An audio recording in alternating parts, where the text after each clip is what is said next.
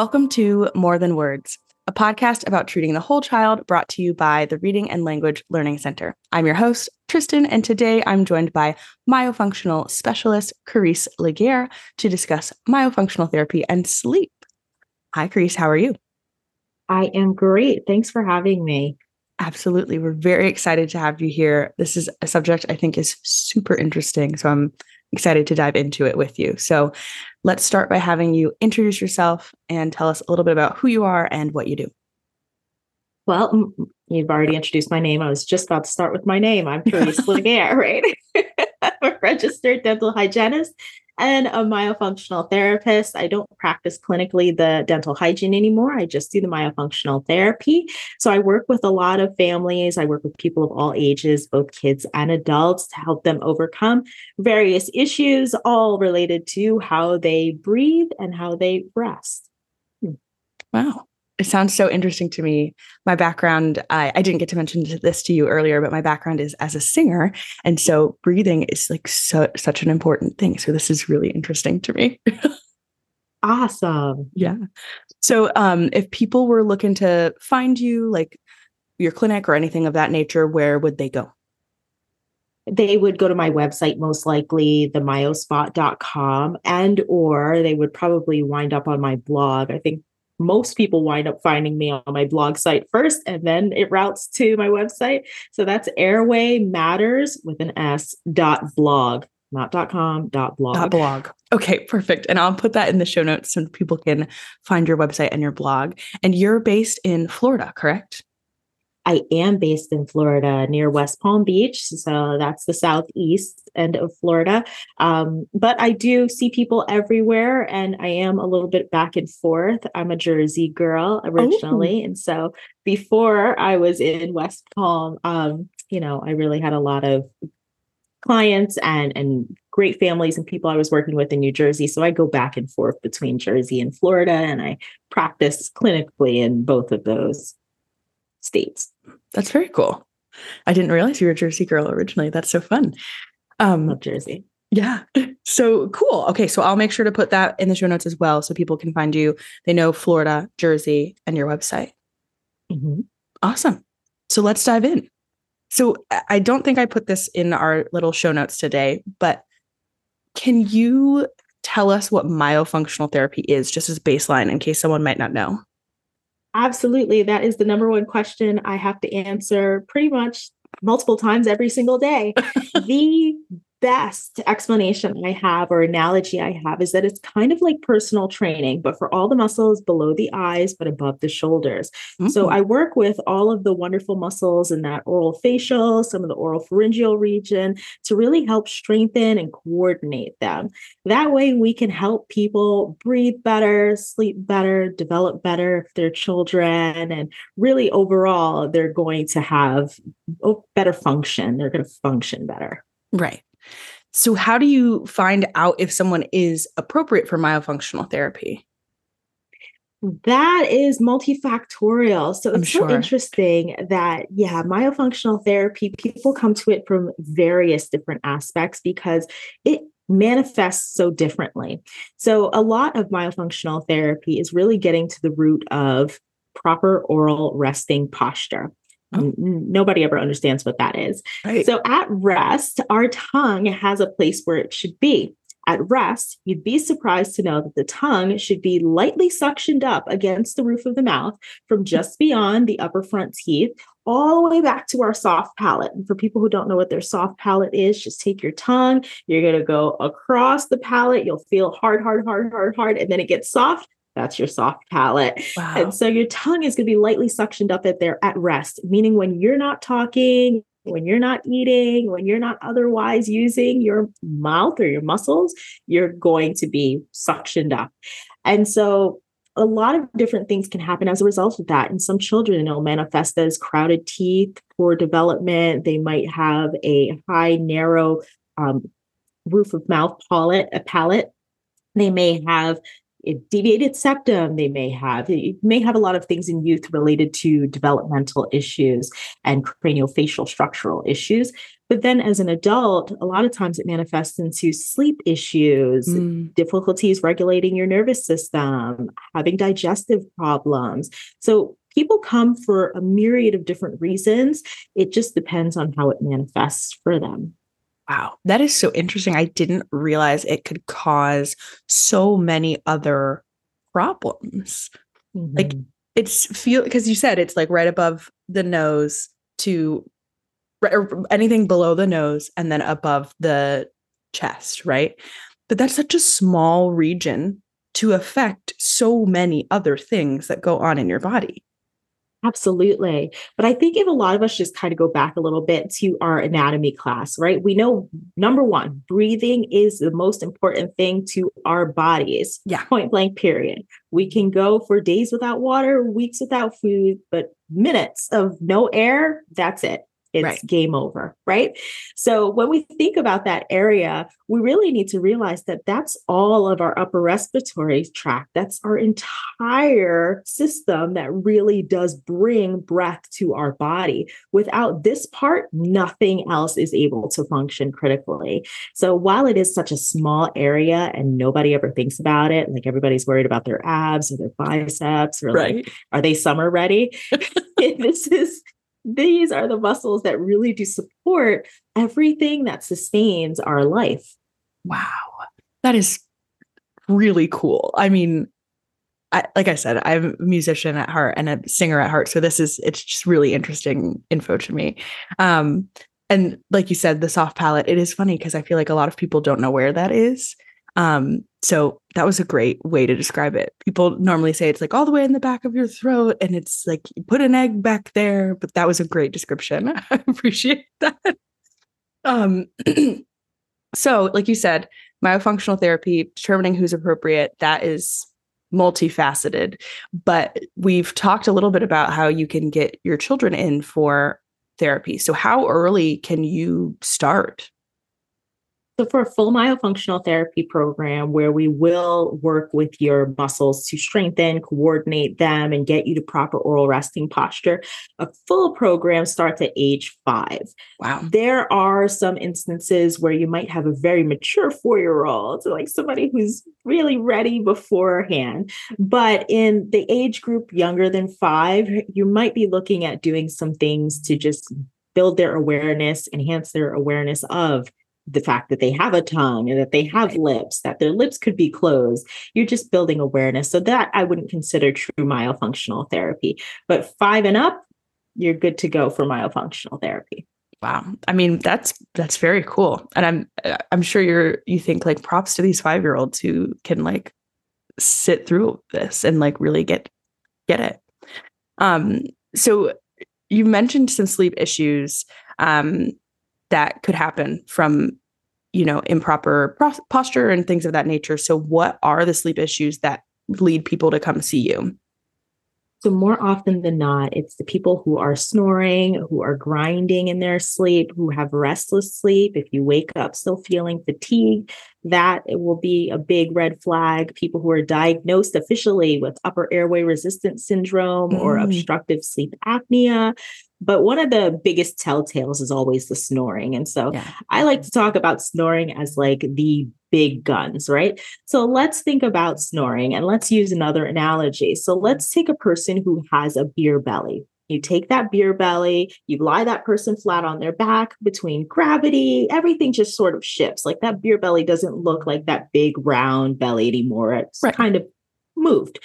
Now you take somebody who has six pack abs, you lie that person down, what moves? What shifts? Nothing, right? Same Nothing. gravity places a force on both bodies, but there's a lot more strength and structure there, right? Mm-hmm. That muscle is very well developed and and so it stands against gravity. Right.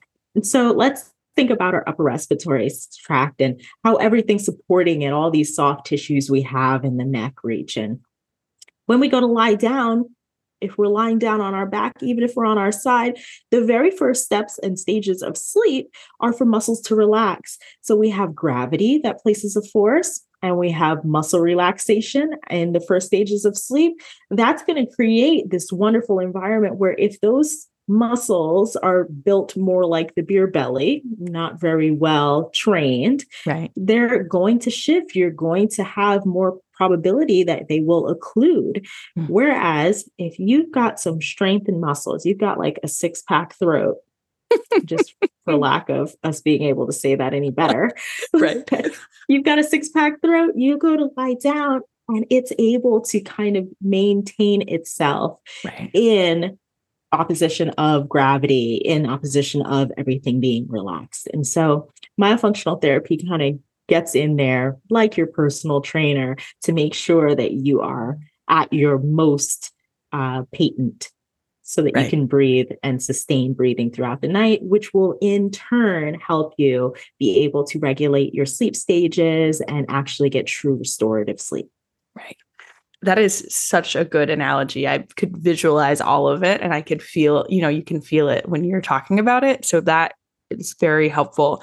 Um, and it's just so interesting. I didn't re like, I, I guess I didn't think about how it kind of feels like your muscles would just like flatten right onto where you're supposed to be breathing and you can't really get that air in. And is that kind of, this is so random, but is that what makes the snoring sound? Is it your muscles hitting Yes. Other things. So I like to say that it it's the muscles. It's definitely right. the muscles, but it's the sound of air meeting resistance because as oh. the air oh. is trying to move through the muscles, those muscles are vibrating against each other. Right. The air is trying to push through. So it's the sound of air meeting resistance. And if I was to tell somebody that okay, you can eat this cheeseburger or you could have these french fries, but they're going to meet resistance the whole way down you would Ooh. feel super alarmed. You'd be like, no, no, I don't yeah. want that. Like, how do we avoid that? But the air that we're breathing is meeting resistance at night, and we're calling it cute with snoring. Like, it's not cute. It's no. not adorable. Oh my. it's, it's problematic. Yeah. It's problematic. So you said we are strengthening those muscles so that you can get that better well so that you can breathe while you're sleeping you get the better sleep so, what are the things that you do in therapy to improve that muscle strength? So, I like to break down therapy into like three stages or phases. First, it's well, let's go back because I was gonna, you know, go into the stages of therapy first. Let's talk about the fact that we have to figure out where the deficiency is. Right. So the first step is always an evaluation. Evaluation is how myofunctional therapists are able to create a customized plan that really do get to the root of that person's particular muscular dis- um, deficiencies. Right. And so what we would do from then is we craft a program that comes in three phases. So the first phase is really strengthening and isolating the muscles. So where there's any asymmetry in muscular function, because a lot of the muscles in my wheelhouse are in pairs where there's a right and a left, right? So oh, wow. we don't want any asymmetry. We don't want one to be stronger than the other or weaker than the other and vice versa. What we really want is to build up the musculature. Then from there, we're going to help to coordinate what's supposed to move when, how can we establish proper oral resting posture, how can we establish how these muscles are supposed to move so that we can eliminate any sort of compensatory patterns that may have developed. Because if something's not working, such as let's say your nose is blocked, you can't breathe, your body doesn't say, oh, well, we give up, that's it. No, right. they find another way, right? So, oh, now we're going to open up our mouth and we'll just breathe from there. So the same backups exist in the muscular system as well. And so we eliminate those compensatory patterns. So we're coordinating everything into how it should move. Then we start integrating it into daily life. So it starts out as like exercises that are isolated, and then it moves into activities, and then it moves into, well, where can we use this in your daily life? How can right. we keep you accountable in your daily life? And then from there, all of that conscious awareness helps to build subconscious, you know, repatterning of that musculature. Right. Wow. And I'm sure that takes a bit of time. How long do people come to you for therapy before they start like really building that into their daily routine? It takes definitely some time, at least six months, at yeah. least. Wow. But some people are working for up to a year, some people even longer, depending yeah. on what their deficiencies were prior. Wow. And do you see a lot of kids with um like other speech problems that come in to get help with their myofunctional like I guess is there are there other speech problems that lead to maybe sleep problems in the myofunctional field, anything like that? Absolutely. There are some that present with such a prominent tongue thrust, and this mm. thrust is happening even at rest. It's happening every time they swallow. It's happening when they speak, and wow. it'll come out in the form of a frontal lisp. Or mm. sometimes they might have an anterior, um, I'm sorry, a posterior thrust. And so that'll come out as a lateral lisp.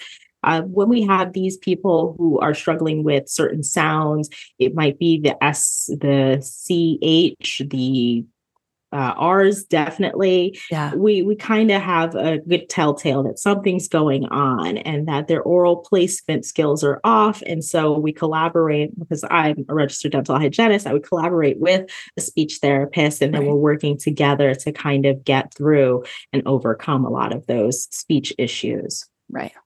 Yeah, we see some kids for articulation here at RLC, um, and it is interesting to hear like you know a lot of the t- a lot of times it's it's trouble with the R, um, and then I'm sure we have some other kids with lisps. I do not see them, but I'm sure we do have some kids with lisps as well. So that's interesting to um, to hear that.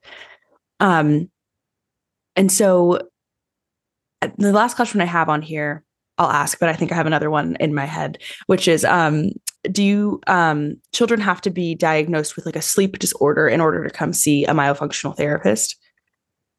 No, they do not have to be diagnosed with a sleep disorder at all. No. Uh, if you have enough of the signs, the symptoms, the indications, or the dysfunctions, absolutely you can be seen by a myofunctional therapist.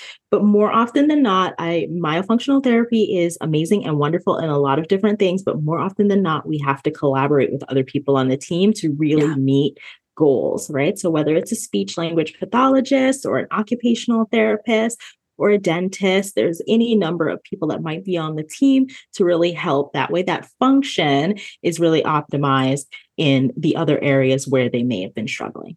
Right.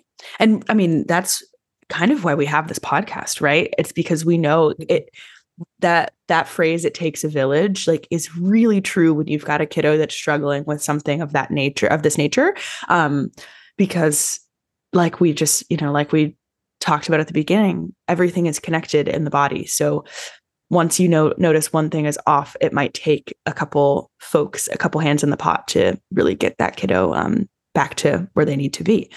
Um, what do you see like kids who come in for sleep problems?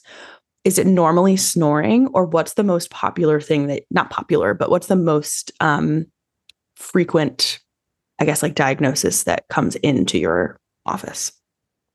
It is hardly ever the snoring. That's wow. That winds up being an afterthought for a lot of parents because again, people think it's cute. Oh, he snores just like his dad.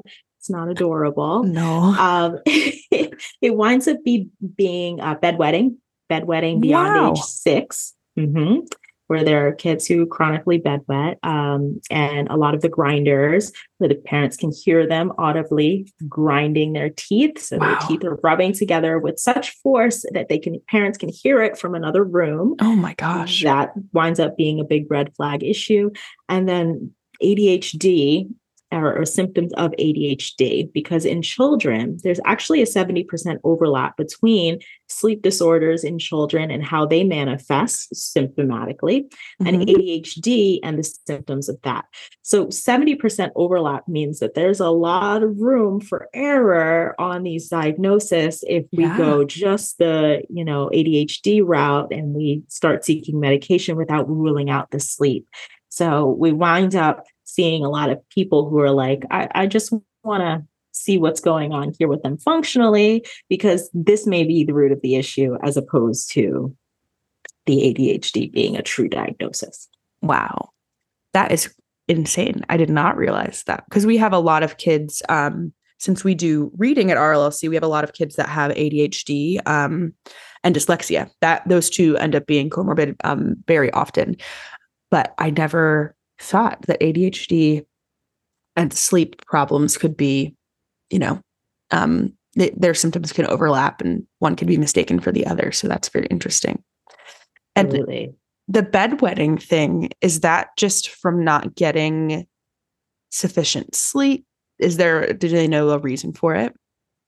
So it has to do with the sleep and the body's cues during sleep that would shut off the bladder and so that they're not wetting at night. Right. But they're not getting those cues. The chemicals and the hormones aren't being balanced. Like they're struggling. The body is now prioritizing breathing. Right. They're not oxygenating well. So our main priority. Like I said, we can't go but for a few minutes. So the right. body's not going to give up. It's just going to be like, look, we don't have time to divert attention to bladder. This is the last thing on our minds. now we're going to try to, you know, keep breathing and keep our human as alive as possible. So yeah, it, it winds up becoming a source for nocturnal enuresis. Wow. That is so interesting. So I'm, I mean, I'm glad we um, chatted about this because I think some of these things like you said might get overlooked for like adhd or they might parents might think that it's a different problem. Um, so thank you for touching on those um, symptoms so that parents if they're listening to this they know you know what to look out for. Yeah. I think that really was my last question for you. Yeah. Um but did you have anything else you wanted to add?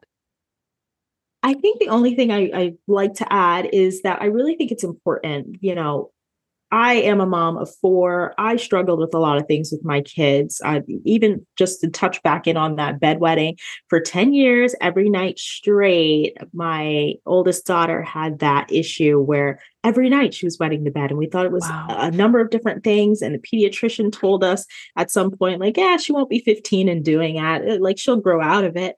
And I, I never really felt right with that answer. Right. Nothing about that really felt right, but I didn't fully feel like I could advocate for myself. Mm-hmm. And so I like to ask everybody to please advocate. When something doesn't feel right you may not be talking to the right person. You don't have to go switching a whole bunch of providers but just go and you know seek out answers that feel right with you and your soul. Right. Advocate for yourself. You'll you'll get the best care only when you advocate for it.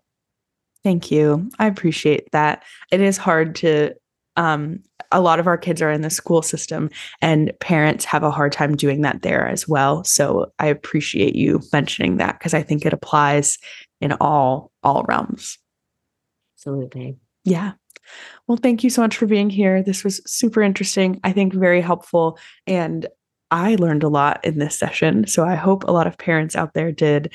Um, so, again, thank you so much for being here. Thank you for having me. I appreciate you. Absolutely. Thank you so much to the audience for listening. Make sure to subscribe and leave us a little rating and review. It helps other folks find the podcast, and we'll chat with you next time.